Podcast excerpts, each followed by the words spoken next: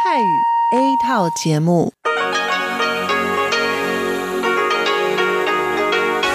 ที่นี่สถานีวิทยุเรดิโอไต้หวันอินเตอร์เนชันแนล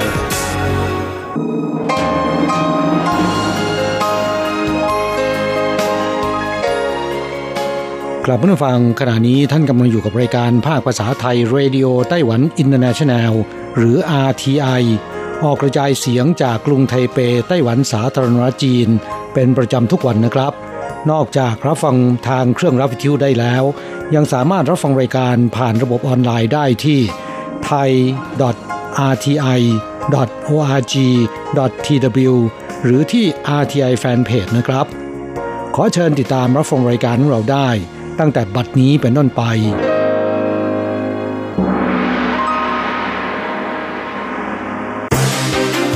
ลำดับแรก ขอเชิญติดตามรับฟัง ข่าวประจำวัน สวัสดีค่ะ คุณผู้ฟัง RTI ที่เคารพทุกท่านขอต้อนรับเข้าสู่ช่วงของข่าวประจำวัน จากสถานีวิทยุเรดิโอไต้หวันอินเตอร์เนชั่นแนลในวันพฤหัสบดีที่ 19 มีนาคมพุทธศักราช 2563 นะคะ ข่าวไต้หวันวันนี้มีดิฉันมณพรชัยวุฒิเป็นผู้รายงานค่ะ มีรายละเอียดของข่าวที่น่าสนใจดังนี้ วันมีผู้ติดเชื้อโควิด -19 เพิ่มอีก 8 ราย ผู้ป่วยสะสมรวม 108 ราย ศูนย์บัญชาการป้องกันโรคระบาดไต้หวันแถลงเมื่อช่วงบ่ายวันนี้ ถึงจำนวนผู้ติดเชื้อโควิด -19 ที่เพิ่มขึ้นอีก 8 ราย ในจำนวนนี้ 7 รายเป็นผู้มีประวัติการเดินทางมาจากต่างประเทศ ประกอบด้วยรายที่ 101 เป็นชายไต้หวันวัย 70 ปีเศษ เดินทางกลับมาจากอียิปต์พร้อมกรุ๊ปทัวร์เมื่อวันที่ 12 มีนาคม รายที่ 102 เป็นหญิงไต้หวันวัย 50 ปีเศษ เดินทางกลับมาจากการไปเจรจาธุรกิจที่สหรัฐอเมริกาเมื่อวันที่ 11 มีนาคม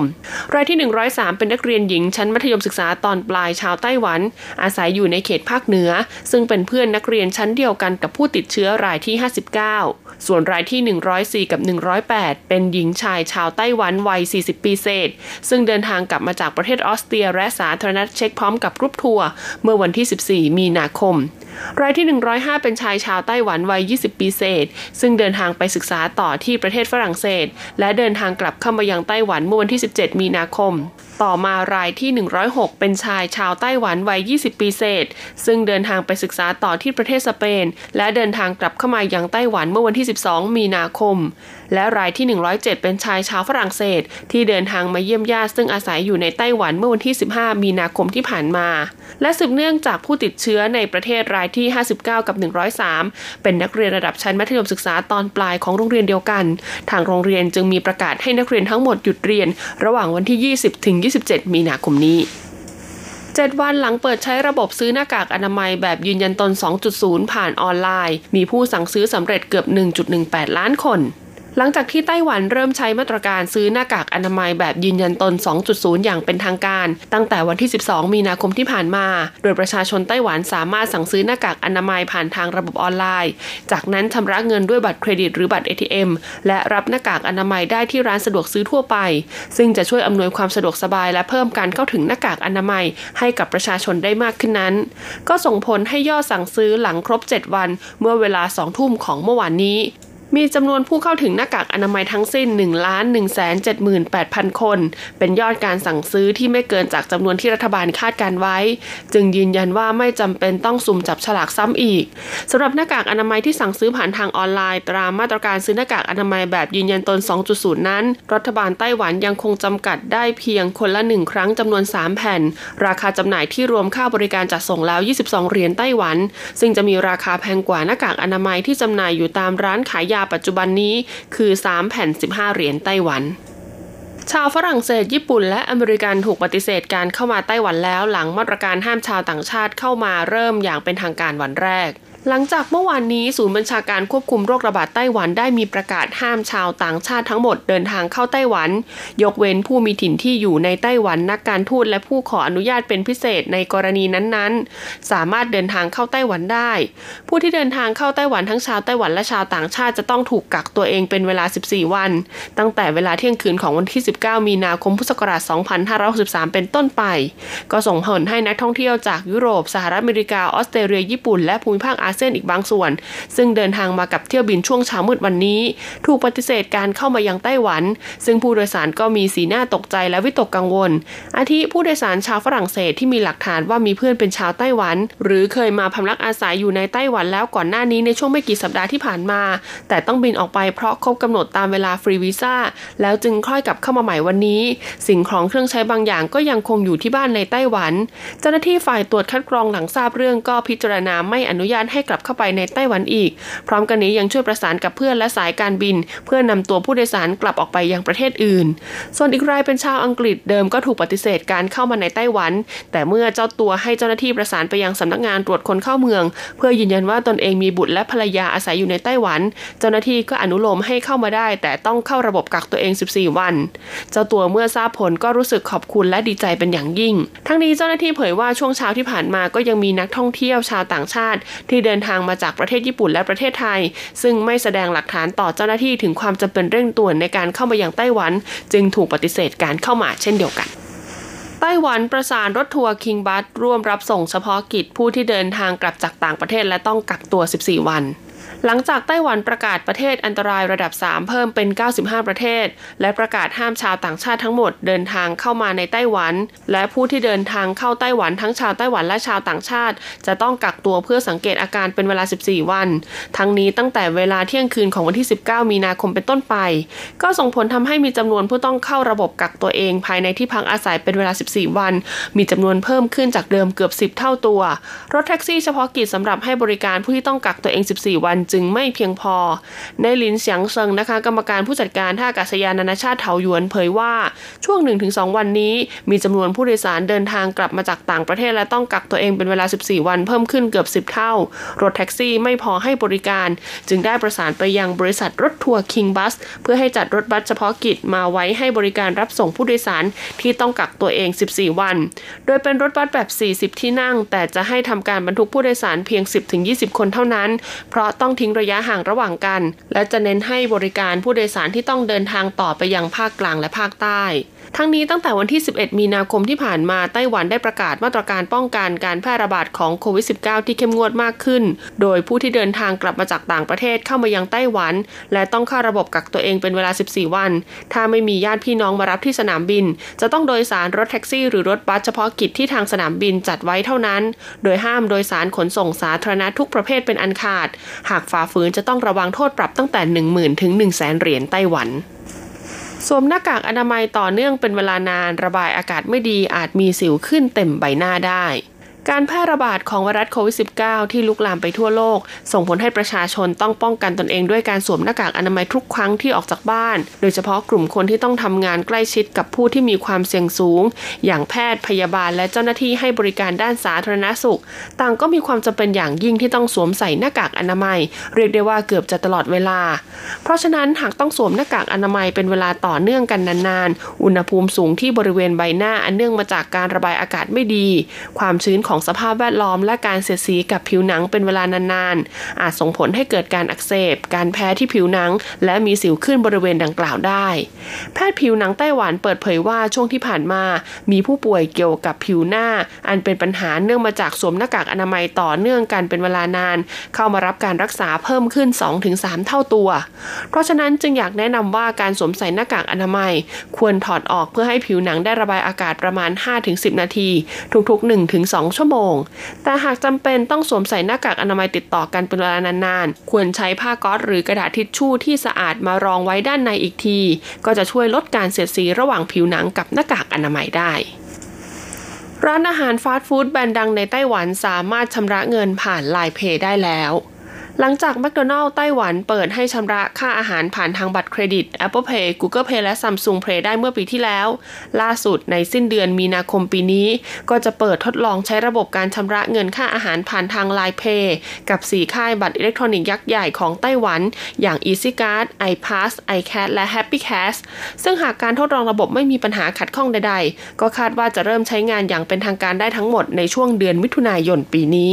ด้านแบรนด์ไก่ทอดไต้หวันอย่าง TKK Fried Chicken ก็ได้เริ่มให้บริการชำระเงินผ่านทาง Line Play มาตั้งแต่ช่วงเดือนพฤศจิกายนปีที่แล้ว และในปีนี้ช่วงเดือนตุลาคม ก็คาดว่าจะเพิ่มบริการชำระเงินผ่านทาง j จ c o p l a y และบัตร Easy Card ด้วย จบการรายงานข่าวไต้หวันต่อไปขอเชิญท่านรับฟังข่าวต่างประเทศข่าวประเทศไทย และรายการอื่น ๆ ที่น่าสนใจต่อไปจากทางสถานีค่ะ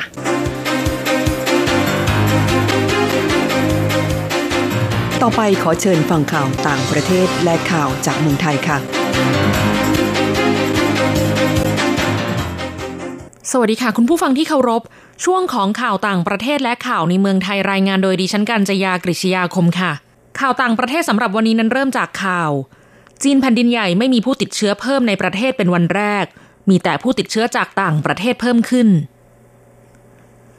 สำนักงงานคณะกรรมการสุขภาพแห่งชาติของจีนแผ่นดินใหญ่ระบุว่า เมื่อวันพุธที่ผ่านมาไม่มีผู้ติดโรคโควิด -19 รายใหม่เพิ่มในประเทศ ถือเป็นวันแรกนับตั้งแต่เริ่มมีการบันทึกสถิติตั้งแต่เดือนมกราคม 2563 เป็นต้นมา นับเป็นความสำเร็จครั้งสำคัญของจีนแผ่นดินใหญ่ในการกักกันโรค แต่ในวันเดียวกันตัวเลขผู้ติดเชื้อจากต่างประเทศกลับเพิ่มขึ้นถึง 34 คน นับเป็นสถิติเพิ่มขึ้นต่อวันสูงสุดในรอบ 2 สัปดาห์ทำให้ขณะนี้มีผู้ติดเชื้อจากต่างประเทศรวม 189 คน ถือเป็นอุปสรรคต่อความพยายามในการกำจัดโรคนี้ ขณะที่การระบาดในเมืองอู่ฮั่นซึ่งเป็นเมืองศูนย์กลางการแพร่ระบาดของโรค และเมืองรอบๆ ในมณฑลหูเป่ยสามารถควบคุมได้แล้ว เมื่อวันพุธที่ผ่านมาจีนแผ่นดินใหญ่มีผู้เสียชีวิตเพิ่มอีก 8 คน ทั้งหมดอยู่ในมณฑลหูเป่ยทำให้จำนวนผู้เสียชีวิตสะสมในประเทศเพิ่มเป็น 3,245 คน สถิติณวันพฤหัสบดีที่ 19 มีนาคม 2563 ผู้ติดเชื้อสะสม 8,949 คน ขณะนี้ได้รับการรักษาหายไปกว่าร้อยละ 90 แล้ว เหลือผู้ที่ยังต้องได้รับการรักษาเพียง 7,263 คน ข่าวต่อไป สหรัฐอเมริการะงับบริการวีซ่าทั่วโลกจากการระบาดของโรคโควิด -19 กระทรวงการต่างประเทศของสหรัฐอเมริกาประกาศผ่านทวิตเตอร์แจ้งระงับการให้บริการวีซ่าทั่วโลก เนื่องจากการระบาดของโรคโควิด -19 และจะกลับมาให้บริการอีกครั้งโดยเร็วที่สุด แต่ยังไม่สามารถระบุวันที่แน่ชัดได้ ด้านสถานเอกอัครราชทูตสหรัฐอเมริกาในกรุงโตเกียวประเทศญี่ปุ่น ได้ออกแถลงการผ่านเว็บไซต์ประกาศว่า สถานกงสุลสหรัฐในญี่ปุ่นทั้งหมดจะระงับการนัดหมายวีซ่าชั่วคราว ตลอดจนหยุดรับการนัดหมายสำหรับบริการรับรองเอกสาร เริ่มตั้งแต่บัดนี้เป็นต้นไป จากสถิติขององค์การอนามัยโลกพบการติดเชื้อแล้วใน 163 ประเทศและเขตปกครอง สถิติณวันที่ 19 มีนาคม 2563 จำนวนผู้ป่วยสะสมทั่วโลกอยู่ที่ 219,003 คน และจำนวนผู้เสียชีวิตสะสมอยู่ที่ 8,812 คน ต่อไปขอเชิญคุณผู้ฟังรับฟังข่าวในเมืองไทยค่ะไทยพบผู้ติดเชื้อโควิด -19 เพิ่มอีก 60 คน รวมสะสม 272 คน นายแพทย์สุวรรณชัย วัฒนายิ่งเจริญชัย อธิบดีกรมควบคุมโรคเปิดเผยว่า พบผู้ติดเชื้อโควิด -19 เพิ่ม 60 คน ยังคงเป็นผู้ป่วยที่เกี่ยวข้องกับกลุ่มสนามมวยมากถึง 12 คน ในสนามมวยลุมพินี ราชดำเนิน จิตเมืองนนท์เป็นทั้งผู้ชม กองเชียร์เซียนมวย ญาติ ผู้ดูแล นักข่าวอายุ 68 ปีภาพรวมจากเหตุการณ์ติดโควิด -19 ในสนามมวย รวม 52 คน ขณะเดียวกันพบผู้ติดเชื้อโควิด -19 จากผับเพิ่มอีก 14 คน มีทุกอาชีพ ทั้งดีเจ แคชเชียร์ พ่อครัว นักท่องเที่ยว ภาพรวมจากเหตุการณ์ติดโควิด -19 ในผับ ทั้งทองหล่อ รามคำแหง สวนหลวง สุขุมวิท รวม 52 คน นอกจากนี้ยังพบผู้ติดเชื้อรายใหม่อีก 17 คน ที่เดินทางกลับจากต่างประเทศ มีทั้งไต้หวัน อิตาลี อังกฤษ อินเดีย มาเลเซีย กัมพูชา ญี่ปุ่น อิหร่าน และเยอรมนี อธิบดีกรมควบคุมโรคย้ำว่า สาเหตุที่พบผู้ติดเชื้อจำนวนมาก เป็นเพราะส่วนใหญ่ยังไม่ปฏิบัติตาม และไม่เข้าใจเรื่องการหลีกเลี่ยงสถานที่เสี่ยง ไม่เข้าไปในสถานที่แออัด เชื่อว่าหากยังมีการฝ่าฝืน จะพบโรคนี้และคนป่วยในลักษณะนี้เพิ่มต่อเนื่องไปอีกระยะหนึ่ง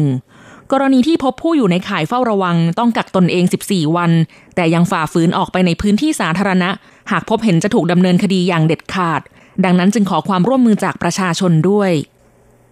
ต่อไปเป็นอัตราแลกเปลี่ยนประจำวันพฤหัสบดีที่ 19 มีนาคม พุทธศักราช 2563 อ้างอิงจากธนาคารกรุงเทพสาขาไทเปโอโอนเงิน 10,000 บาทใช้เงินเหรียญไต้หวัน 9,580 เหรียญ แลกซื้อเงินสด 10,000 บาทใช้เงินเหรียญไต้หวัน 9,930 เหรียญ 1 ดอลลาร์สหรัฐใช้เงินเหรียญไต้หวัน 30.68 เหรียญแลกซื้อค่ะคุณผู้ฟังคะนั่นเป็นช่วงของข่าวต่างประเทศและข่าวในเมืองไทย รายงานโดยดิฉันการจยากริชยาคมค่ะ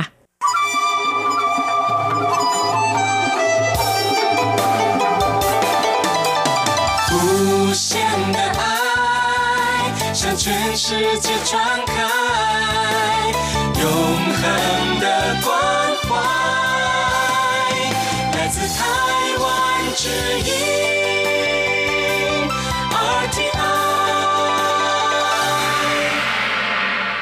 ครับคุณครับขณะนี้คุณกำลังติดตามรับฟังรายการภาคภาษาไทยจากสถานีวิทยุ RTI ซึ่งส่งกระจายเสียงจากกรุงไทเป ไต้หวันสาธารณรัฐจีนอยู่นะครับ และต่อไปนั้นขอเชิญคุณผู้ฟังติดตามรับฟังชีพประจรเศรษฐกิจจากการจัดเสนอของกฤษณัยสายประพาส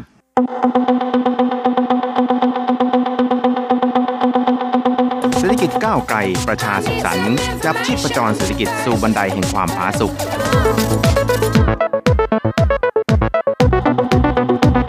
ร่วมจับชีพประจรเศรษฐกิจกับกฤษณัยสายประพาส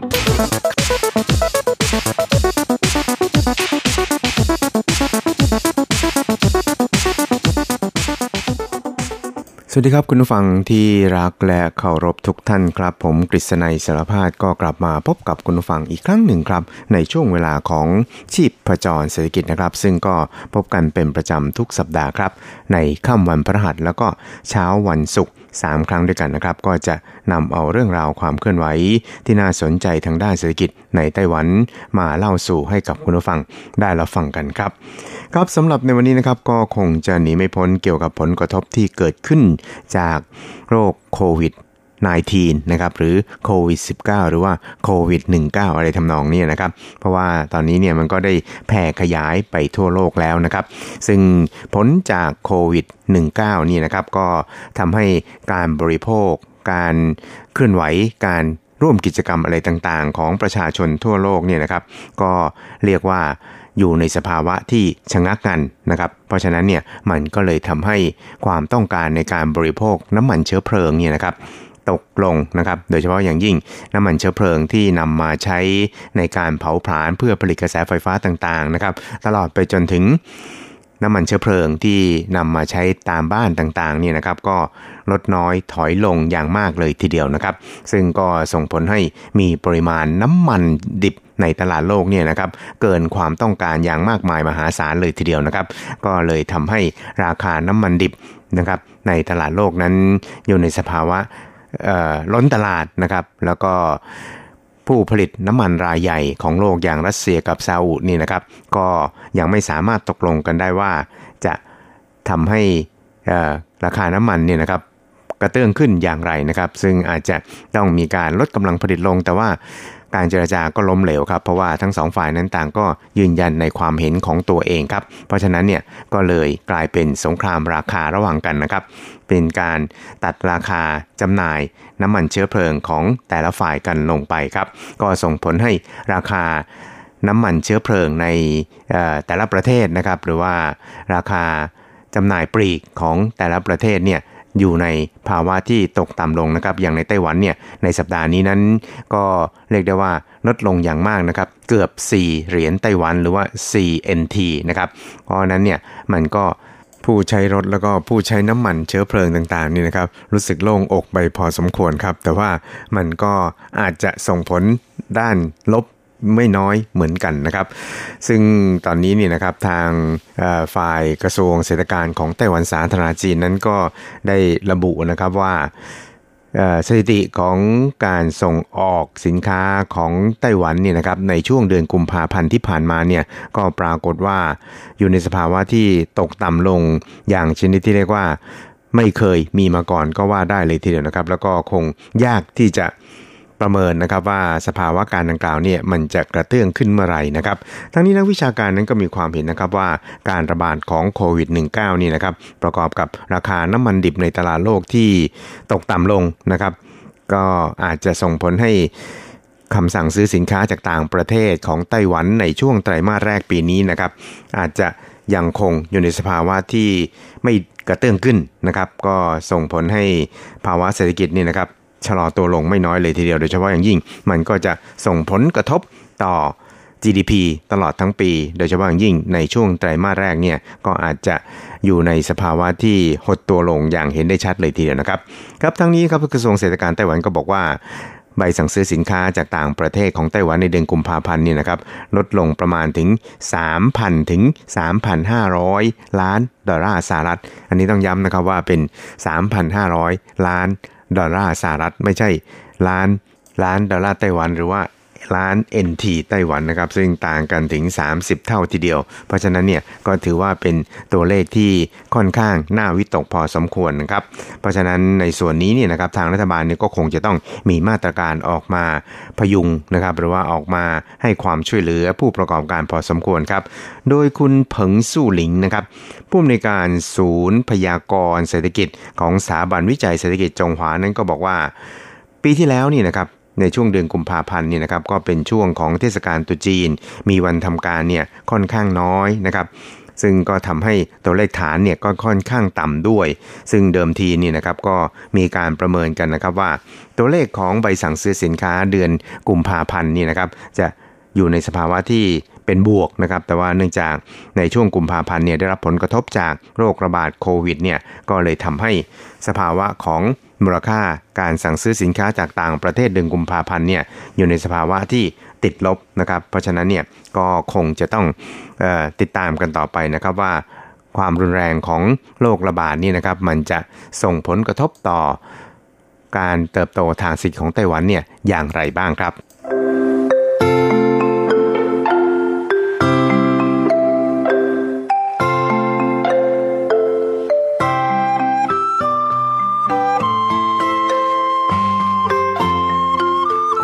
ครับคุณผู้ชมครับถึงแม้ว่า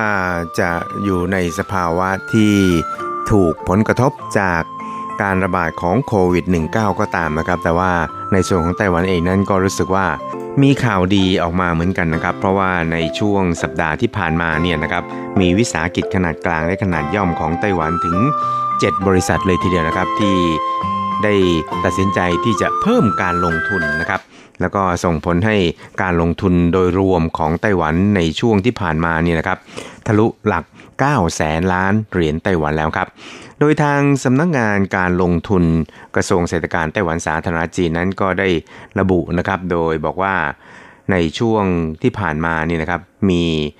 วิสาหกิจขนาดกลางและขนาดย่อมเนี่ยรวมกันถึง 7 บริษัทนะครับที่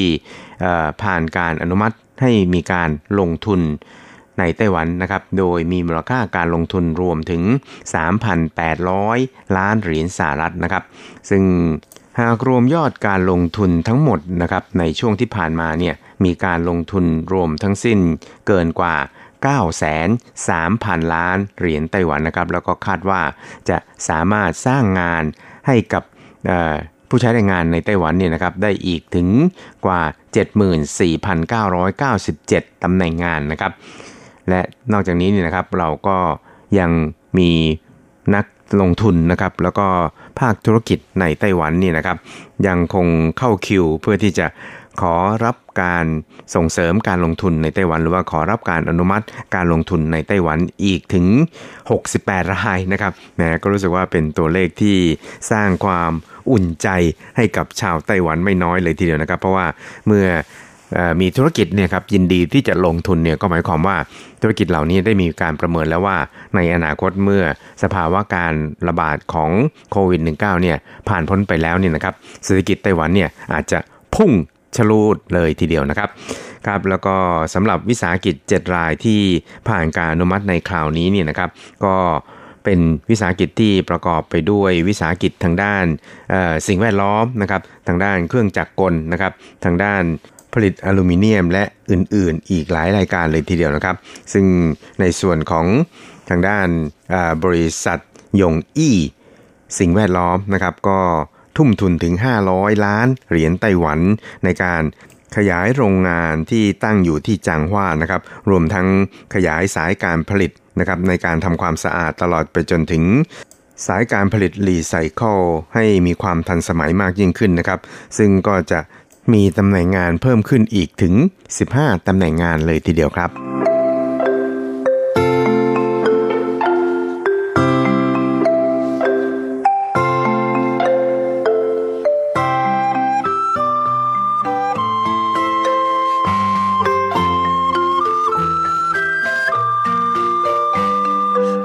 ครับอีกเรื่องครับเราไปดูกันที่สภาวะของตลาดหุ้น ในไต้หวันกันบ้างครับ ซึ่งในช่วงที่ผ่านมาเนี่ยตลาดหุ้นในไต้หวันนั้นก็ได้รับผลกระทบจากบรรยากาศของตลาดหุ้นทั่วโลกนะครับ โดยเฉพาะอย่างยิ่งตลาดหุ้นในสหรัฐที่ดิ่งลงเหว อย่างชนิดที่ว่าเกือบไม่เห็นฝุ่นจนต้องมีการใช้มาตรการ สั่งระงับการซื้อขายชั่วคราวของการซื้อขายในวันนั้นนะครับ ซึ่งเรียกกันว่า Circuit Breakout นะครับ ดังนั้นนะครับคณะกรรมการกำกับดูแลสถาบันการเงินในไต้หวันเนี่ยก็ได้กำลังประเมินเกี่ยวกับการใช้มาตรการเพื่อให้ความช่วยเหลือแล้วก็ป้องกันไม่ให้ตลาดหลักทรัพย์นั้นอยู่ในสภาวะกระเพื่อมมากจนเกินไปนะครับ โดยเฉพาะอย่างยิ่งในส่วนของผลกระทบที่เกิดจากโควิด -19 นะครับ เพราะฉะนั้นเนี่ยในช่วงนี้ก็กำลังเร่งพยายามหามาตรการต่างๆ ที่จำเป็นนะครับ เพื่อเข้าประยุงราคา หุ้นในตลาดหลักทรัพย์ ซึ่งนายกู้ลี่สงในฐานะ ประธานคณะกรรมการกำกับดูแลสถาบันการเงินในไต้หวันเนี่ยครับก็บอกว่าจากการประเมินสภาวะของตลาดหุ้นในช่วงที่ผ่านมานี่นะครับ ก็คิดว่ายังคงไม่มีภาวะที่ผิด ปกติแต่อย่างใดนะครับ มันเป็นไปตามสภาวะการทางตลาดนะครับ ซึ่งการใช้มาตรการที่จำเป็นเพื่อเข้าพยุงราคาหรือว่าสร้างความเข้มแข็งให้กับตลาดหุ้นนั้น ตอนนี้เนี่ยเราก็เตรียมเอาไว้แล้วนะครับ ว่าจะดำเนินการอย่างไรแล้วก็ห้ามการซื้อขายแบบเก่งกำไรหรือว่าการปั่นราคาหุ้นครับ ซึ่งในช่วงสัปดาห์ที่ผ่านมานะครับ ตลาดหุ้นในไต้หวันนั้นเรียกว่า เป็น Black Friday ก็ว่าได้ครับ เพราะว่าในวันศุกร์ที่ผ่านมาเนี่ยนะครับ ปรากฏว่าตลาดหุ้นนั้นดิ่งลงถึง 700 กว่าจุดในช่วงของการเปิดตลาด และถึงแม้ว่าจะปรับตัวดีขึ้นนะครับในช่วงของการซื้อขาย แต่ว่าก็ปิดตลาดในขณะที่ ดัชนีหุ้นในวันนั้นเนี่ยนะครับลดลงถึง 471 จุดนะครับคิดเป็นสัดส่วนถึง 4.33%สภาพการดังกล่าวครับก็สร้างความวิตกกังวลให้กับบรรดานักเล่นหุ้นทั้งหลาย โดยเฉพาะอย่างยิ่งในส่วนของผลกระทบที่อาจจะเกิดจากตลาดหุ้นกระเพื่อมเนี่ยนะครับไปสู่การพัฒนาเศรษฐกิจแล้วก็ GDP ของไต้หวันในช่วงที่ผ่านมานะครับ ซึ่งก็คงไม่ต้องสงสัยนะครับว่า เหตุการณ์ดังกล่าวนั้นเกิดขึ้นจากอะไรนะครับ ก็มาจากการระบาดของโควิด -19 เพราะว่าก่อนหน้านี้นะครับ WHO หรือองค์การอนามัยโลกนี่นะครับ ก็ได้ประกาศให้โรคโควิด -19 หรือว่าโรคปอดอักเสบอู่ฮั่นนี่นะครับ เป็นโรคระบาดในขอบเขตทั่วโลกแล้ว แล้วก็ส่งผลให้ตลาดหลักทรัพย์ทั่วโลกดิ่งลงเหวอย่าง ที่ว่านะครับ ซึ่งตลาดหุ้นไต้หวันนั้นก็ไม่ได้รับการยกเว้นนะครับ อย่างไรก็ดีครับเราจะสังเกตเห็นได้ว่า ถึงแม้ว่าดัชนีหุ้นเนี่ยจะปรับตัวลดลงถึง 400 กว่าจุดนะครับ แต่ว่ามูลค่าการซื้อขายนั้นกับพุ่งกระฉูดเลยทีเดียวครับ ไปยืนอยู่ที่ถึง 270,000 กว่าล้านเหรียญไต้หวันนะครับ ก็เป็นตัวเลขที่สูงกว่าตัวเลขการซื้อขาย เฉลี่ยของเดือนกุมภาพันธ์ที่อยู่ที่เพียง 146,000 ล้านเหรียญไต้หวันนะครับ เพราะฉะนั้นเนี่ยก็อาจจะเห็นได้ว่านักลงทุนเนี่ยนะครับยังคงมองโลกในแง่ดีนะครับ แล้วก็มีการเข้าช้อนซื้อหุ้นราคาถูก เก็บเอาไว้ในกระเป๋าก่อนนะครับ ก็คือตุนเอาไว้ก่อน เพื่อที่จะรอวันกลับมา ล้างแค้นนะครับ อาจจะไม่ใช่ล้างแค้นนะครับ แต่ว่ากลับมาทำกำไรให้กับตัวเองนะครับ ซึ่งก็คิดว่าในตลาดหลักทรัพย์ของหลาย ๆ ที่นี่นะครับ ก็อาจจะอยู่ในลักษณะเช่นนี้ เมื่อโควิด -19 ผ่านพ้นไปแล้วเนี่ยนะครับ ท้องฟ้าสีทองก็จะผ่องอำไพเศรษฐกิจก็อาจจะกระเตื้องขึ้นนะครับ แล้วก็ทำให้ผู้คนเนี่ยนะครับ ชื่นมื่นมากกว่าที่เป็นอยู่ในขณะนี้ครับ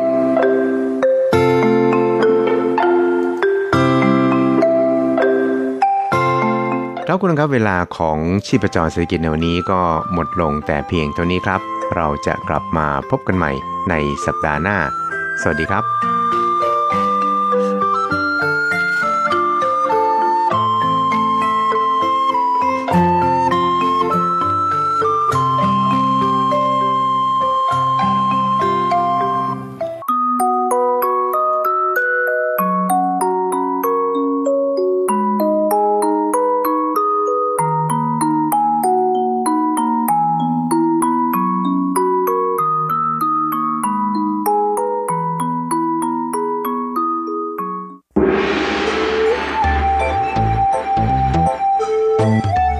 ถึงโลกจะหมุนไว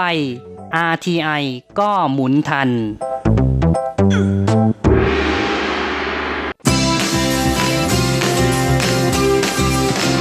ข่าวเด็ดกีฬามัน รู้ลึกฉับไว ไม่ว่าที่ไหนในโลกกว้างกับทีระยางและเจาะลึกกีฬาโลก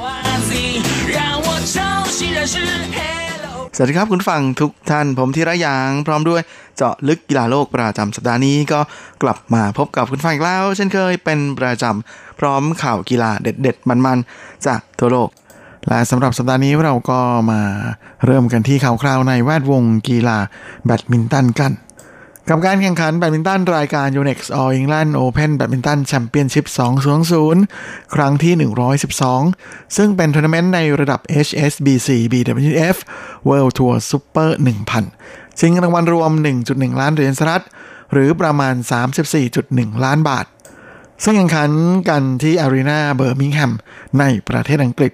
โดยในการแข่งขันประเภทหญิงเดี่ยว รอบชิงชนะเลิศนั้น ก็เป็นการพบกันระหว่างไต้จื่ออิ่งสาวไต้หวันที่ปัจจุบันเป็นมวยอันดับสองของโลก ลงสนามพบกับเฉินอีเฟยสาวจีนที่ปัจจุบันนั้นเป็นมวยอันดับหนึ่งของโลก โดยทั้งคู่เคยเจอกันมาแล้วในรอบชิงของรายการนี้ เมื่อปีที่แล้ว ซึ่งในตอนนั้นไต้จิงมีสติการพบกับเฉินหวีเฟยที่ดีมากๆเลยนะฮะเจอกัน 11 ครั้ง ชนะรวด แต่ว่าก็ไม่นึกเหมือนกันนะว่าในนัดชิงชนะเลิศปีที่แล้วนั้น ไต้จิงจะแพ้เฉินหวีเฟยไป 2 เกมรวดโดยสกอร์ 21 ต่อ 17 และ 21 ต่อ 17จนทำให้สาวใต้นะหรือน้องต่ายที่แฟนๆแบบตันบ้านเรานิยมเรียกเธอ อดครองแชมป์3 ปีซ้อน และหลังจากนั้นทั้งคู่ก็เจอกันอีก 5 ครั้งนะก็ปรากฏว่าสติรวมทั้งหมดนั้นก็คือไต้จื้ออิงเป็นฝ่ายชนะ 14 แล้วก็แพ้ 3 อย่างไรก็ดีนะฮะสองครั้งล่าสุดที่เจอกัน ก็คือในรอบชิงของ World Tour Final นะฮะเมื่อปีที่แล้วกับ ปีนี้ในรายการมาเลเซียมาสเตอร์นะฮะซึ่งเป็นรอบชิงของทั้ง 2 รายการนั้น ก็เป็นเฉินอวี่เฟยนะที่เอาชนะไปได้ทั้ง 2 ครั้งพร้อมกับคว้าแชมป์ไปครองและการเจอกันในครั้งนี้ก็เป็นครั้งที่ 18 ของทั้งคู่นะฮะ โดยเริ่มต้นเกมแรกนั้นเป็นฝ้าของไต้จิงที่เครื่องร้อนช้ากว่านะก็เลยเป็นฝ่ายตามห่างถึง 2 ต่อ 6 แต่หลังจากนั้น เธอทำได้ 4 แต้มรวดจนไล่ตามมาตีเสมอกัน ก่อนที่เกมบุกของไต้จิงนั้นจะทำเอาเฉินวิเฟยนะพลิกกระบวนท่ารับแทบไม่ทันนะจนมาถึงช่วงเข้าครึ่งเกมไต้จิงก็เป็นฝ่ายที่มีคะแนนนำอยู่ 11 ต่อ 9 หลังจากกลับมาลงแข่งใหม่นะก็เป็นเฉินวิเฟยก็ไล่ตามมานะเป็น 12 ถึงต่อ 13 แต่หลังจากนั้นไต้จิงก็ทำได้ 3 แต้มรวดจนทิ้งห่างออกไปอีก ก่อนที่ เฉินอีเฟยจะไล่ตามมาเพราะว่าไต้จิงเธอตีพลาดนะตีออกนอกเส้นไป สุดท้ายก็เลยไล่มาเสมอกันที่ 17 ต่อ 17 ก่อนที่คราวนี้จะเป็นฝ้าของเฉินอีเฟยที่ได้จังหวะออกนำบ้างนะหลังจากที่ไต้จิงเริ่มตีผิดพลาดมากขึ้น ก็เลยเป็นฝ่ายที่ขึ้นนำ19 ต่อ 18 อย่างไรก็ดีสองแต้มถัดมานะเป็นฝ้าของสาวจีนที่ตีเสียเองนะฮะโดยตบออกนอกเส้นลูกหนึ่งแล้วก็อีกลูกหนึ่งนั้น ตีจนหลุดออกไปนอกเส้นอีกเหมือนกันนะฮะกลายเป็นไต้จีอิงที่ได้โอกาสขึ้นแท่นก่อนที่ 20 ต่อ 19 และแต้มถัดมาก็เป็นฝ้าของชนวิเฟยที่ตีติดเน็ตนะก็เลยทำให้ไต้จิงได้แต้มนี้ พร้อมกับคว้าเกมแรกมาครองไปได้ก่อนโดยสกอร์ 21 ต่อ 19 ในเกมที่ 2 นั้นก็เป็นการแข่งขันที่ค่อนข้างจะคุกกี้แล้วก็สูสีกันมากนะทั้งคู่มีการทำแต้มเสมอกันถึง 7 ครั้ง โดยที่พอถึงช่วงก่อนเข้าพักเบรกนั้นใต้จิงก็ได้โอกาสทำแต้มนำนะที่ 11 ต่อ 10 หลังจากกลับมาลงแข่งใหม่ใต้จิงก็มีโอกาส ทำคะแนนเพิ่มขึ้น 2 แต้มนะจากลูกตบของเธอที่ลงบนเส้นพอดีนะก่อนที่ชนิเฟยจะตีเสียเองด้วยนะฮะใต้จิงก็เลยนำที่ 14 ต่อ 13 และหลังจากนั้นก็เป็นสาวใต้นะที่ทำสี่แต้มรวด ก่อนที่จะเก็บ championship point ได้สำเร็จนะในแต้มสุดท้าย เมื่อเฉินอวี่เฟยเธอตีลูกออกนอกเส้นอีกแล้วนะก็เลยปิดเกมที่ 2 ไปได้ด้วยสกอร์ 21 ต่อ 15 เป็นอันว่าไต้จื่ออิ่งนั้นเอาชนะเฉินอวี่เฟยไป 2 เกมรวดนะคว้าแชมป์ไปครองเป็นสมัยที่ 3 ของทัวร์นาเมนต์นี้ในรอบ 4 ปีโดยหลังจากวันแข่งขันสาวไต้เธอก็ให้สัมภาษณ์นะฮะบอกว่าดีใจมากๆที่มีโอกาสได้กลับมาลงแข่ง All England อีกครั้ง อันนี้คือก่อนหน้านี้ก็มีข่าวว่าอาจจะยกเลิกหรืออะไรนะเพราะว่าสถานการณ์ของโควิด -19 ในอังกฤษนั้นก็ไม่ค่อยดี แต่สุดท้ายก็มีการตัดสินใจว่าจะจัด ในที่สุดนะฮะแล้วก็นอกจากนี้สาวไต้ก็ยังให้สัมภาษณ์อีกบอกว่า การได้มาเจอกับเฉินอวี่เฟยในนัดชิงอีกครั้งหนึ่งนั้นก็เป็นอะไรที่คุ้นเคยมากๆ เพราะไม่ได้เจอกันครั้งแรก แล้วก็เจอกันบ่อยนะฮะแล้ววันนี้เธอก็เล่นได้ดีทีเดียวอยู่ในฟอร์มของตัวเธอเอง ส่วนคู่แข่งนั้นเธอก็บอกว่าเชนเฟยเล่นได้อย่างค่อนข้างจะแน่นอนแล้วก็เหนียวแน่นมากๆในขณะที่ตัวเธอเอง ตีเสียเองยังเยอะกว่าอีกนะดังนั้นก็เลยดีใจมากที่วันนี้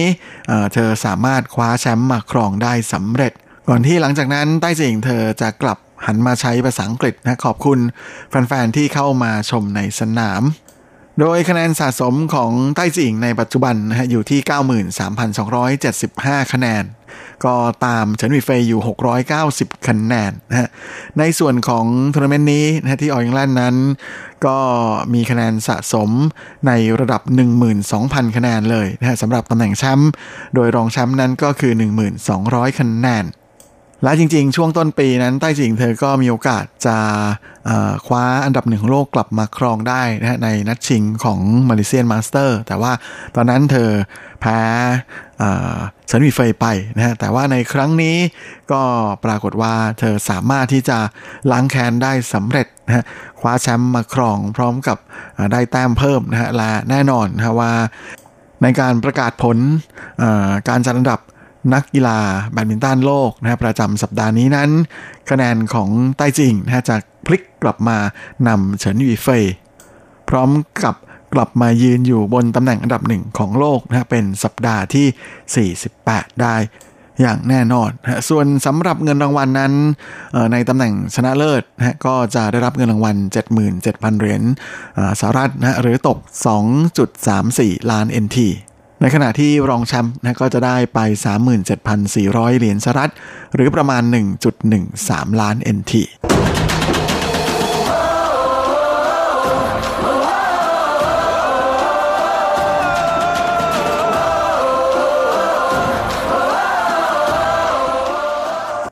ส่วนสำหรับรอบชิงชนะเลิศของประเภทชายเดี่ยวก็มีนักกีฬาไต้หวัน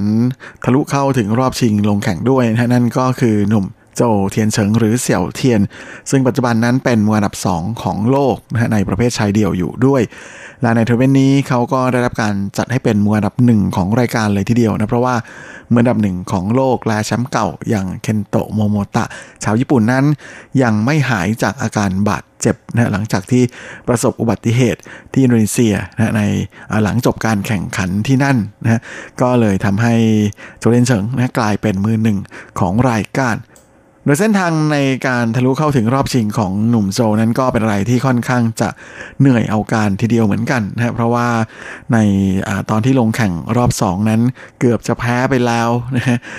โดนคู่แข่งทำแมชพอยต์ไปแล้ว 1 ครั้งด้วยนะแต่แก้ได้สำเร็จก่อนที่จะพลิกกลับมาชนะ แล้วก็ในรอบ 8 คนสุดท้ายนั้น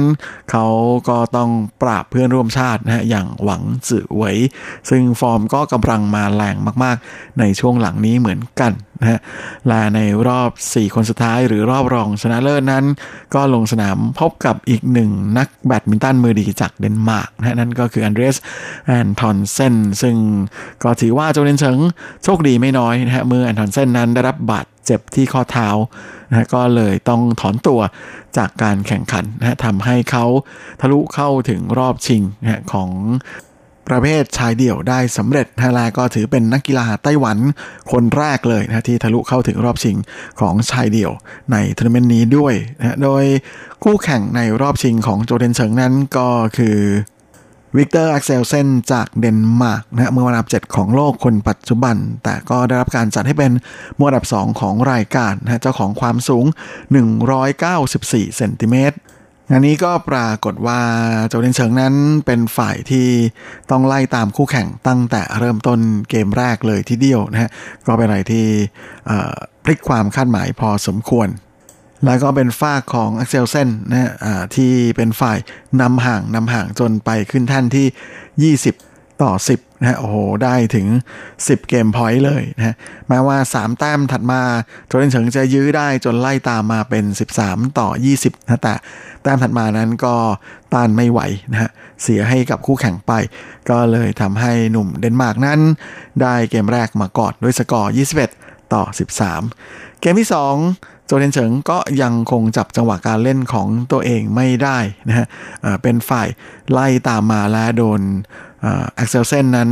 ทำแต้มบุกเป็นระยะอย่างต่อเนื่องจนแทบหายใจหายคอไม่ทันเลยทีเดียวนะสุดท้ายก็เลยเสียเกมนี้ไปอีกนะฮะแพ้ไปด้วยสกอร์ 14 ต่อ 21 เป็นนั้นว่าโจเลนเฉิงต้องจบเส้นทางของ All England นะที่ตำแหน่งแค่รองแชมป์เท่านั้นนะและเขาก็ยังคงต้องรออถ้วยแชมป์ในระดับ Super Series 1,000 ใบที่2นะต่อไปอีก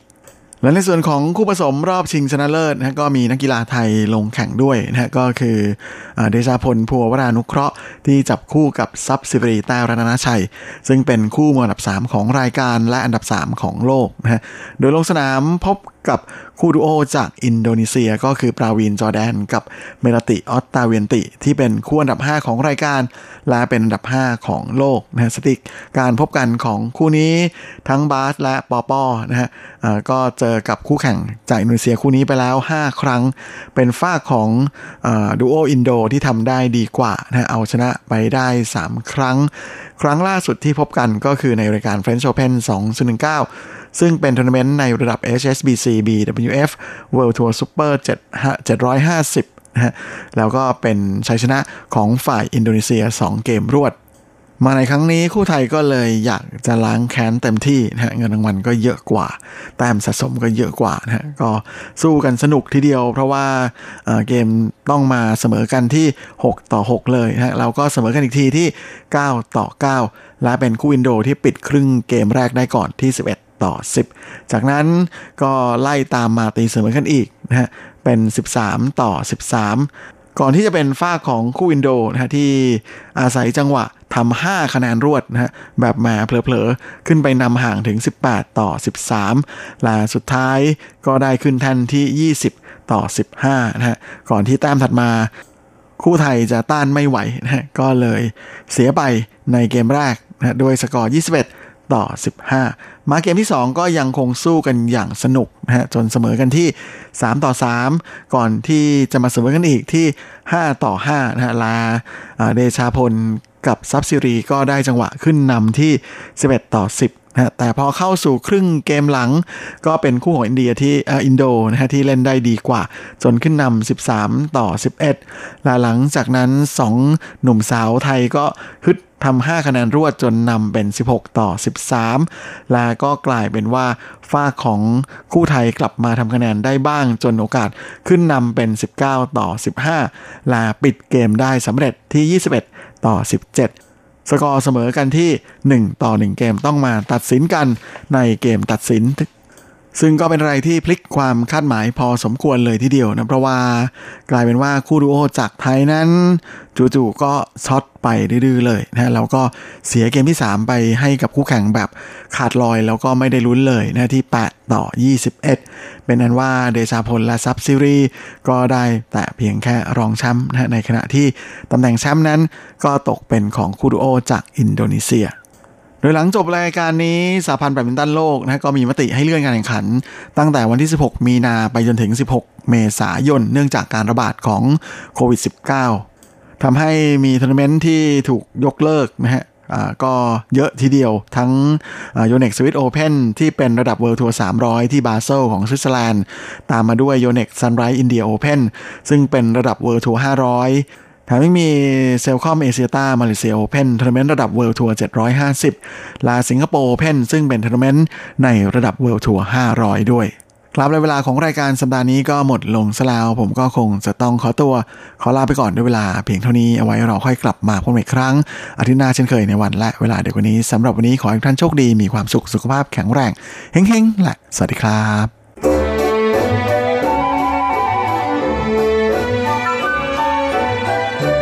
ไม่ว่าคุณจะชอบทาน คุณจะชอบทำหรือคุณจะชอบชิม หมุนมาฟังที่นี่ เรามีความอร่อย พร้อมเสิร์ฟให้คุณทุกสัปดาห์กับรายการ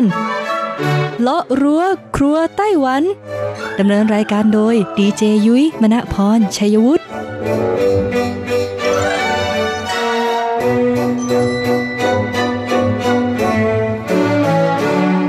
ดีค่ะ คุณผู้ฟัง RTI ที่เคารพทุกท่านขอต้อนรับเข้าสู่รายการเลาะเรือครัวไต้หวันค่ะ แล้ววันนี้ยุ้ยไม่ได้มาคนเดียวนะคะ มีแขกพิเศษมาร่วมเมาส์มอยความอร่อยในไต้หวันกับเราด้วยล่ะค่ะ สวัสดีค่ะ ดิฉันดีเจเจนเจนสุชาวดีค่ะ ยังจำกันได้ไหมคะสำหรับวันนี้นะคะเจนเจนก็นำเรื่องราวเกี่ยวกับความอร่อยในไต้หวันเกี่ยวกับชานมของไต้หวันค่ะ ซึ่งต้องบอกเลยนะคะว่าไต้หวันเนี่ยเป็นประเทศที่ขึ้นชื่อในเรื่องของชาใช่อยู่แล้วนะคะ เราก็มีเรื่องราวของชานมที่เรียกว่าเป็นสำเร็จรูปค่ะใช่ไหมแบบซองที่แบบชงพร้อมดื่มได้เลย ใช่ค่ะ ซึ่งคนไต้หวันเองเนี่ยนะเขาเป็นประเทศที่ชื่นชอบชานมอยู่แล้ว ดังนั้นเนี่ยชานมสำเร็จรูปก็เป็นอีกหนึ่งไอเทมอะค่ะที่ต้องมีติดบ้านเหมือนบ้านเราก็อาจจะต้องมีกาแฟสำเร็จรูปอ่าแต่คนไต้หวันเนี่ยด้วยความที่คนแก่บางคนอะไม่ชอบทานกาแฟ ดังนั้นก็เลยกลายเป็นว่าจะต้องมีชานมสำเร็จรูปนะคะ ติดอยู่ที่บ้านใช่ไหมค่ะแล้ววันนี้เรามีสิบอันดับค่ะสำหรับชานมยี่ห้อชานมที่คนไต้หวันเขานิยมดื่มกันค่ะ ช่วง เปิดตำรา ความอร่อย อันดับที่ 10 ค่ะ เป็นยี่ห้อหมัวข่าหรือว่ามอคค่านั่นเองค่ะซึ่งที่คนไต้หวันเลือกยี่ห้อนี้เป็นอันดับ 10 นะคะ ก็เพราะว่าเขาบอกว่าเนี่ยมันมีรสชาติที่เออภาษาจีนเขาเขียนว่า จงกวยจงจุ๋ยเตอไหนฉา แบบกลางๆอะคุณผู้ฟังก็คือว่ารสชาติมันไม่ได้โดด หรือว่าไม่ได้รู้สึกว่ามันมีอะไรมาเป็นสารปรุงแต่งหรือเติมเข้าไปเยอะค่ะเคยไหมบางทีเราอยากจะดื่มชานมธรรมดาแต่พอเราไปแบบไปดื่มปุ๊บอะคือนอกจากจะไม่ได้กลิ่นของชาแล้วยังสัมผัสไม่ได้ถึงรสชา คือบางคน คือบางเจ้าคือนมเขากลิ่นแรงกว่าชาไง มันต้องเคยมีนะคะค่ะซึ่งเขาบอกว่ายี่ห้อมอคค่าหรือว่าโมค่าเนี่ยค่ะเป็นแบรนด์ของไต้หวันแท้นะคะ แล้วก็คือรสชาติก็คือกลางๆ อ่า นะ ที่เขาบอกว่ารับได้กันทุกคนอะไรอย่างนี้อืมใช่ก็คือว่าก็คือดื่มได้ใช่ถึงแม้ว่าแบบมันจะมีรสชาติธรรมดา แต่ว่ามันก็โอเคมันก็ใช้เป็นแบบใครที่ต้องการเออชานมอะไรอย่างเงี้ยก็ดื่มอันนี้เป็นรสชาติที่ทุกคนรับได้ค่ะ ต่อมาอันดับที่ 9 ค่ะ ชื่อว่าจีโน่ไหน่ฉานะคะ หรือว่าภาษาอังกฤษก็คือ Gino Milk Tea นั่นเองนะ G I N O นะคะ แล้วก็ค่ะ Milk Tea นะ สามารถหาได้ในอินเทอร์เน็ตเลยนะคะ ต้องบอกว่าชานมยี่ห้อ Gino Milk Tea เนี่ยเป็นอีกหนึ่งแบรนด์เลยนะคะ ที่เป็นของฝากนะ ที่สาวเกาหลีสาวญี่ปุ่นเนี่ยชื่นชอบ แล้วพอเหมือนกับว่ากลายเป็นที่ชื่นชอบของชาวต่างชาติเนี่ยคนไต้หวันเองเนี่ยก็เลยหันมาสนใจค่ะแล้วก็มาทดลองดื่มบ้างนะคะ ซึ่งก็จะมีรสชาติกลิ่นที่เป็นเอกลักษณ์ของชาไต้หวันจริง ๆนะคะ อยู่ในยี่ห้อนี้เนาะอะต่อมาไปดูอันดับ 8 ค่ะเจนเจนค่ะ อันดับ 8 นะคะ คือรื่อตรงหงฉาค่ะ หรือว่าภาษาอังกฤษนะคะก็คือ Royal Milk Tea ค่ะ อันนี้ก็คือเป็นชานมที่มาจากญี่ปุ่นของแท้เลย เขาว่ากันว่าคนที่ไปเที่ยวสำหรับเนี่ยก็เป็นคนไต้หวันที่ไปเที่ยวญี่ปุ่น แล้วก็ไปดื่ม แล้วก็รู้สึกโอ้ยชอบกลิ่นมันหอมแล้วก็ไม่หวานเกินไปค่ะ และสำหรับชานมยี่ห้อนี้นะคะ เขาว่ากันว่านมที่เขาใช้เนี่ยมาจากฮอกไกโดเลยร้อยเปอร์เซ็นต์ค่ะ แล้วก็ใบชาเนี่ยก็เป็นชาของญี่ปุ่นแท้เลย อย่างถ้าอยู่ในไต้หวันเนี่ยเราก็จะตามเซเว่นอะไรเงี้ยเราก็จะหาซื้อได้ ใช่ใช่ยี่ห้อนี้เนี่ยมีขายเป็นแบบสำเร็จรูปคือชงแล้วนะคะ ใส่ขวดนะดูในไต้หวันเลยไปหาได้นะคะ เขียนว่า Royal Milk Tea เหมือนกันนะ ไปหาดื่มได้สมมติว่าใครมาเที่ยวอะไรเนี่ยอยากลองชิมดูนะ ถามว่าอร่อยไหมเนี่ยเคยกินอยู่ครั้งหนึ่งแต่ว่าไม่ได้กินเป็นตัวที่เป็นชาานมเพราะปกติเนี่ยพี่ไม่ค่อยกินชานมอยู่แล้ว จะกินเป็นชาแบบใสๆๆอะไรเงี้ย เคยกินก็ถือว่าใช้ได้นะ คือกลิ่นของชาญี่ปุ่นเนี่ยจะไม่แรงเท่าชาไต้หวัน อืมแล้วก็ใช่ แล้วก็พอนมฮอกไกโดเนี่ยมันจะมีความเข้มข้นดังนั้นเนี่ยคือตัวยุ้ยเนี่ยเคยกินนมฮอกไกโดอยู่แล้ว คิดว่าถ้ามาเจอกับชาของญี่ปุ่นเนี่ยน่าจะกลิ่นนมน่าจะหนักกว่า เลยคิดว่าใครที่ชอบชานมที่กลิ่นนมแรงๆก็น่าจะลองยี่ห้อนี้นะคะค่ะงั้นเราไปดูอันดับ 7 กันเลยดีกว่าค่ะ อันดับ7 คืออะไรคะ อันดับ 7 นะคะ ก็คือชายี่ห้อ Mac Tree นะคะ ซึ่งไม่มีภาษาจีนนะคะเป็นภาษาอังกฤษเลยนะ เพราะว่าชาอันนี้เนี่ยนำเข้าอ๋ออ่อ่านะเป็นชาที่นำเข้ามาจากอินโดนีเซียโอ้นะคะ เพราะว่าจริงๆ แล้วคนไต้หวันเนี่ยก็คือว่าในไต้หวันเนี่ยมีแบบว่าแรงงานค่ะชาวอินโดนีเซียเนี่ยค่อนข้างใช่เยอะพอสมควรเลยทีเดียวนะคะ ดังนั้นเนี่ยพอคนอินโดนีเซียเนี่ยเขามาที่นี่แล้วเนี่ยเขาก็ต้องมีความคิดถึงบ้านเกิดของเขาเครื่องดื่มบ้านเกิดใช่นะนะคะ ซึ่งแน่นอนว่าชาที่จะนำเข้ามาในไต้หวันได้ถ้าเป็นต่างชาติเนี่ยนะก็จะต้องผ่านการตรวจก่อนจากในส่วนของกรมควบคุมอาหารและยานะคะ ซึ่งชาของเขาเนี่ยก็คือผ่านการรับรองก็เลยสามารถนำเข้ามาจำหน่ายไต้หวันได้ ซึ่งชาของเขาเนี่ยเป็นชาที่ในอินโดนีเซียเองเนี่ยก็คือเอามาใช้ทำแบบชาชักอ๋อใช่เขาขึ้นชื่อเนาะใช่ใช่อย่างภาคใต้บ้านเรามาเลอินโดเออสิงคโปร์จะมีอย่างเงี้ยคือชาชักเนี่ยจะขึ้นชื่อมากๆ ดังนั้นชาตัวเนี้ยก็จะเป็นตัวเดียวกันกับที่เขาเอามาใช้ทำชาชักนั่นเองนะคะ อะต่อมาค่ะ อันดับที่ 6 ค่ะ อันดับที่ 6 นะคะก็คือออชานมยี่ห้อยี่เหมยค่ะ อันนี้ ถ้าใครที่อยู่ไต้หวันนะคะ อาจจะคุ้นชื่อกันเนาะอืมยี่เหมยนี่ก็เป็นแบรนด์ดังแบรนด์หนึ่งของไต้หวันเลยที่มีประวัติยาวนานมากว่า 85 ปีค่ะโอ้โหนะซึ่งสำหรับชานมของเขานะคะ มันจะมีช่วงหนึ่งที่กระแสดัง ๆ คือ厚奶茶อ่าเพราะว่าเป็นชานมที่ใส่ครีมเทียม ใช่ เพราะว่าแบบตอนที่ช่วงนั้นที่ขายนะ หมดตลอดเลย เอามาวางแล้วก็มีคนซื้อตลอดคือหมดสต็อกตลอดเลยค่ะในใช่ช่วงหนึ่งแล้วก็ช่วงที่เขาขายแบบดังๆนี่นะคือ คือเขาอะทำชาเนี่ยเพื่อเป็นเกรดส่งออกไปต่างประเทศ แล้วพอเป็นเกรดส่งออกไปต่างประเทศปุ๊บเนี่ยมันก็จะอยู่ในห้างที่แบบที่เป็นดังๆสินค้าส่งออกอะอ๋อแล้วก็ปรากฏว่าไปเจออยู่ในคอสโก้โอ้ซึ่งเป็นห้างค้าส่งแบรนด์อเมริกาค่ะทุกคนก็เลยตกใจว่าเฮ้ยมาอยู่ตรงนี้ได้ไงทำไมชานมไต้หวันแบบสำเร็จรูปถึงมาอยู่ตรงนี้อะไรอย่างเงี้ยแล้วสุดท้ายก็เลยกลายเป็นแบบกระแสขึ้นมา แล้วเขาก็เลยลดเกรดลง คืออาจจะไม่ลดเกรดคือมีความเปลี่ยนแพ็กเกจเอางี้ค่ะดีกว่า โดยรสชาตินี้ทุกคนยังเข้าดิถึมงได้ แล้วก็อะไรอย่างงี้มาขายตามร้านของอี้เหมยอ่าซึ่งร้านของอี้เหมยภาษาอังกฤษก็คือ i ขีด m e i นะคะค่ะนี่คือแบบของเขาแล้วมันจะมีป้ายเขาจะเป็นชมพูขาวอืมเป็นรูปแบบเบเกอรี่หรือเปล่าเออที่ใช่เป็นแบบใช่อย่างนั้นแหละชมพูก็สามารถไปหาซื้อกันได้ แล้วก็ตอนนี้ก็คือราคาไม่แพงแล้วค่ะที่สำคัญเนี่ยยี่เหมยเนี่ยเขายังได้รับแบบการการันตีอ่าว่าเป็นแบบผู้ประกอบการใสสะอาดค่ะใช่อันนี้ก็ได้ยินชื่อใช่มานานก็เหมือนกับว่าแบบทำอาหารทำอะไรอย่างเงี้ยก็คือแบบเป็นมิตรกับผู้บริโภคนั่นเองนะคะซึ่งเห็นว่านอกจากชานมแล้วเขามีพวกแบบเต้าหู้น้ำเต้าหู้อะไรพวกนี้ด้วยนะที่แบบใช่เข้มข้นมาก คือเขามีหลายแบรนด์อย่างขคือเขาเป็นแบบบริษัทอาหาร คือถ้าเมืองไทยมี CP อี้เหมยก็คือเป็นของไต้หวันนั่นแหละนะค่ะอืมงั้นเดี๋ยวเราไปดูอันดับที่ 5 ค่ะสำหรับอันดับที่ 5 คืออะไรคะพี่ยุ้ย คือเรียกเป็นชื่อภาษาอังกฤษเลยดีไหมอันดับค่ะที่5เนี่ยภาษาอันนี้จีนนะคะก็คือ 雀巢อืมนะคะหลายๆคนอาจจะงงอะไรวะคืออะไรเช่วยเฉาไม่เช่วยคุ้นเฉาหูเนสเล่อันนี้คืออ๋อเลย ใช่เขาบอกว่าเนสเล่คืออ๋อเลย แต่หลายคนสงสัยว่าเอ๊ะเนสเล่ของไต้หวันเนี่ยต่างกับเมืองไทยอย่างไรคือเนสเล่เนี่ยคือเป็นแบรนด์ worldwide อยู่แล้วนะคะดังนั้นเนี่ยเขาก็จะมีฐานโรงงานผลิตในแต่ละประเทศ ซึ่งผลิตภัณฑ์ที่ผลิตออกมาในแต่ละประเทศเนี่ยก็ไม่เหมือนกันอืมไต้หวันที่ขึ้นชื่อก็คือในเรื่องของชาอืมชานม ใช่ชานมและที่สำคัญนะ ตัวเขาเองเนี่ยก็ผลิตชานมของแบบในกลิ่นของไต้หวันเอง ไปขายในประเทศอื่น แล้วอย่างไทยอะมีชานมแบบไทยชาไทยของเราใช่ไหมที่เป็นเนสเล่ชาไทยเนี่ยก็ถูกนำส่งมาขายในไต้หวันเหมือนกัน ดังนั้นเนี่ยก็เหมือนกับเป็นการแบบแลกเปลี่ยนกันอะไรอย่างเงี้ยก็เลยทำให้คนไต้หวันเนี่ยได้ชิมรสชาติชาไทยในแบรนด์ที่เป็นแบบสากลอืมนะอะ ต่อมาค่ะ อันดับทีสี่ 4 คืออะไรคะเจนเจนอันดับที่ 4 นะคะคือซันเตียนยีเคอร์ค่ะ อันนี้ก็เป็นแบรนด์ของไต้หวันเลยค่ะ ก็เป็นแบรนด์ที่เขาว่ากันว่าแบบเป็นของฝากด้วยนะสำหรับใช่คนที่กลับบ้านแบบเออมาเที่ยวไต้หวันอะไรเงี้ยบางทีไม่รู้จะซื้อของฝากอะไร อันนี้ก็เป็นหนึ่งในของฝากที่เขามักจะนิยมซื้อกลับไปให้คนที่บ้านทานกันค่ะ ใช่ค่ะ คือจริงๆ แล้วยี่ห้อนี้นะคะมีชื่อภาษาอังกฤษก็คือ 3.15 pm ก็คือบ่าย3โมง15 นาทีนั่นแหละอ๋อถูกมันไหมเป็นช่วงทีไทม์ใ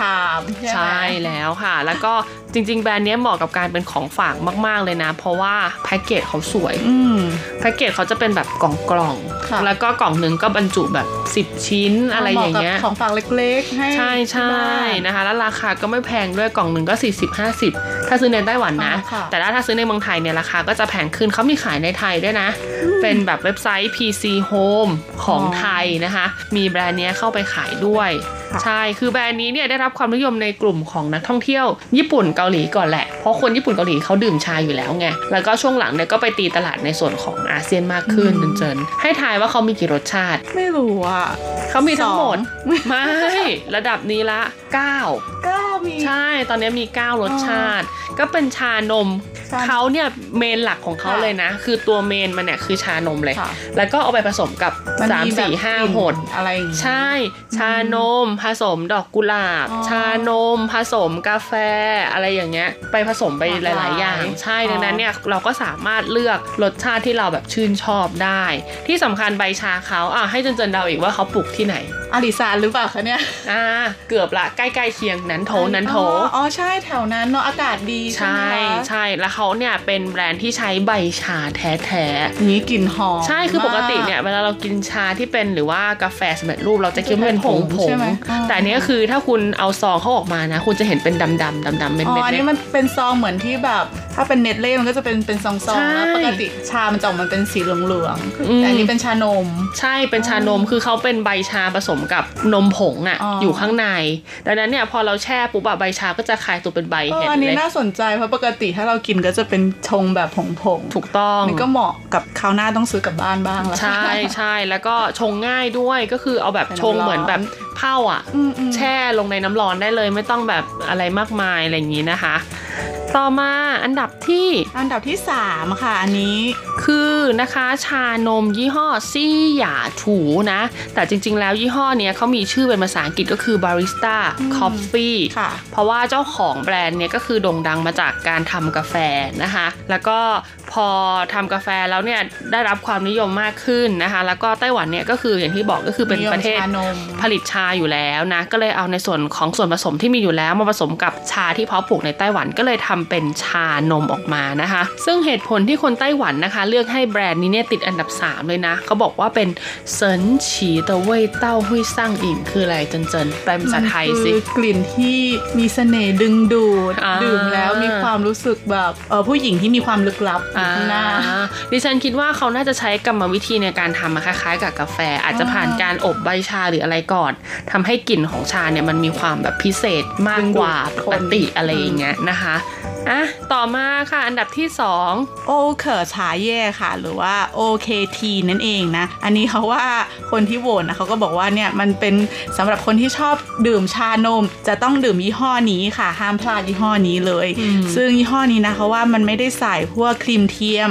ซึ่งก็สำหรับคนที่รักสุขภาพอะไรอย่างเงี้ยก็ต้องแนะนำให้ดื่มยี่ห้อโอเคอร์ชาเย่ค่ะ ยังมีรสชาติของเออชานมรสขิงค่ะสำหรับใครที่ชอบน้ำขิงอะไรอย่างเงี้ยมัคือก็คนจะมีไต้หวันเนี่ยกลิ่เขาจะมีแบบอ่อนเจียงจือไหนฉาไงอ๋อเออคือถ้าเราไปตามร้านกาแฟในช่วงฤดูหนาวอืมคนไต้หวันเนี่ยเขาจะกินชาใส่แบบเป็นน้ำขิงน้ำขิงผสมไปด้วยนะคะอะแล้วก็ที่สำคัญนะคะว่าแบรนด์เนี้ยยังมีเกี่ยวกับเอ่อชานมไข่มุกที่มันมีไข่มุกอยู่ข้างในตัว อ๋อ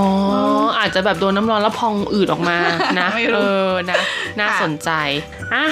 แล้วมาต่อที่สุดท้ายอันดับหนึ่งต้องบอกเลยว่าอันดับนี้ก็เป็นอีกหนึ่งแบรนด์ที่สากลนะคะ แล้วก็มีโรงงานมีฐานการผลิตอยู่ในไต้หวันด้วยก็คือลี่ตันอืมฟังดูคุ้นๆไหมคะอืมลิปตันไอทีนะคะก็คือยี่ห้อลิปตันนั่นเองนะคุณผู้ฟัง ซึ่งลิปตันไต้หวันเนี่ยเขาก็มีชานมของเขาค่ะถ้าใครนึกไม่ออกชานมไต้หวันที่ทำโดยลิปตันเนี่ยจะเป็นกล่องสีเหลืองแถบสีส้มใช่ชอบเห็นนะคะ ตามเซเว่นอะไรอย่างใช่งี้ก็จะดังนั้นเนี่ยมีแพ็กเกจถ้าเป็นชานมแบบชงพร้อมดื่มเนี่ยก็จะเป็นถุงสีเหลืองแถบสีส้ม เช่นเดียวกันนะ ซึ่งก็จะไม่เหมือนลิปตันของเมืองไทยลิปตันไทยเนี่ยก็จะเป็นอีกแพ็กเกจแบบหนึ่งไปเลยอะคือของไต้หวันเนี่ยก็จะเป็นซองแบบสี่เหลี่ยมๆของไทยจะเป็นซองยาวๆ ซึ่งคนไต้หวันนะคะโหวตยี่ห้อนี้เป็นอันดับหนึ่งเพราะบอกว่าเป็นอี้ป่ายเนียนเตอเห่าเว่ยเต้า ผ่านมาร้อยกว่าปีแล้วรสชาตินี้ก็ยังเหมือนเดิมไม่เปลี่ยนรักนี้ไม่เปลี่ยนแปลงอะไรอย่างเงี้ยรสชาติจริง ๆ แล้วตอนนี้ลิปตันเนี่ยก็ไม่ได้มีแค่เฉพาะชานมนะค่ะมีชาเขียวมีอะไรด้วยนะคะ ในไต้หวันก็สามารถมาลองชิมกันได้ถ้าใครมาราคาถูกด้วยนะ เพียงแค่ 10 เหรียญไต้หวันเท่านั้นเองนะคะ ก็หวังว่าคุณผู้ฟังนะคะ จะชื่นชอบเรื่องราวที่เกี่ยวข้องกับชานมสำเร็จรูปในไต้หวันที่ยุ้ยและเจนเจนเนี่ยนำมาบอกเล่าให้ฟังกันในวันนี้นะคะสำหรับวันนี้นะคะลาไปก่อน สวัสดีค่ะ สวัสดีค่ะ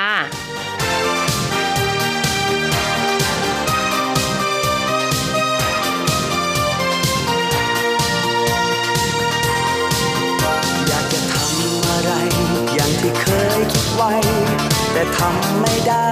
ดังใจ คนเดียวลำพัง แบกความหวังนั้นไว้ ไม่นานในใจคงจะรัก